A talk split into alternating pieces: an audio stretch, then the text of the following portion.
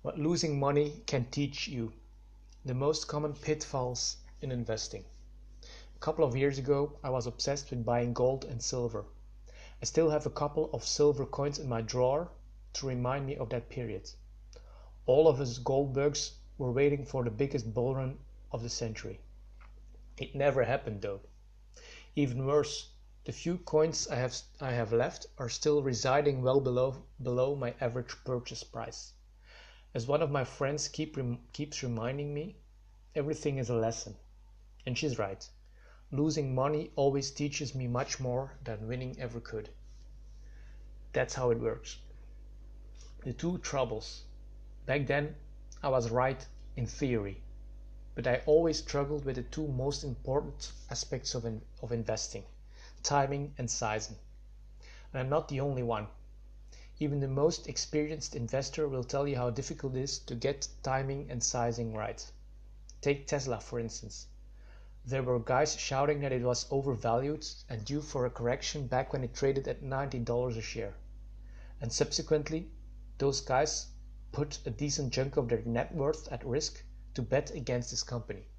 And then the company rose to about $400 a share. That's crazy.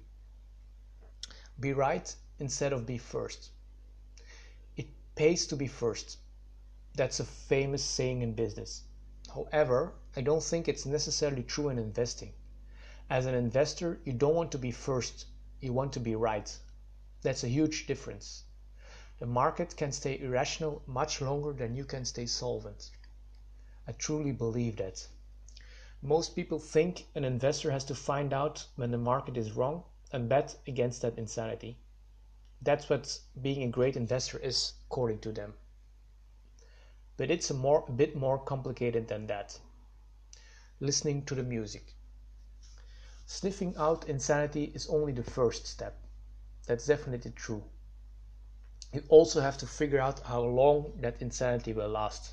In fact, your job is to figure out when the music is about to stop.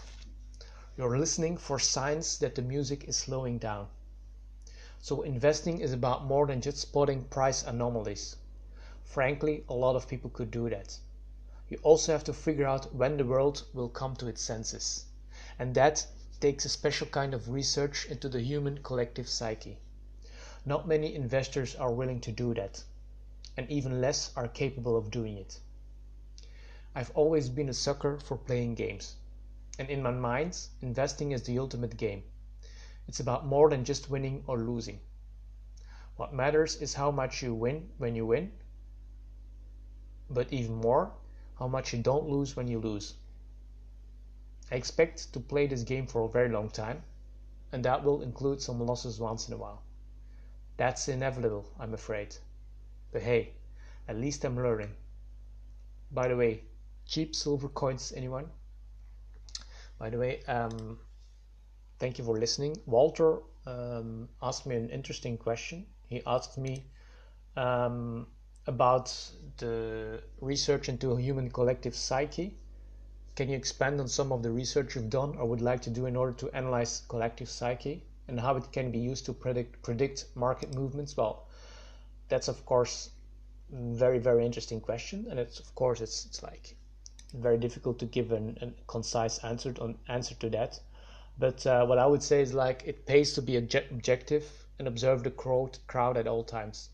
There will always be signs at the top or the bottom, like signs of madness or signs of like delusion will always show up, and it's most of the time very personal. For instance, in the 08 housing bubble, there was a guy who was flipping houses for a living, and he had about four crews constantly renovating houses, so he was really um, big into it. But one day he goes into Home Depot or something like that, and he sees an 84 year old lady who was buying paint, and she was telling everyone about the house she just bought to flip. And he re- immediately realized like this is the absolute top of the market. If she is doing it, everybody is doing it, and I mean this is this is the top. So his gut told him to sell everything. He had like 35 four properties at the moment, and like he I don't think he could get rid of them of them all in time, but at least he got like most of them out. And that's like yeah, that's basically what you sometimes have to do.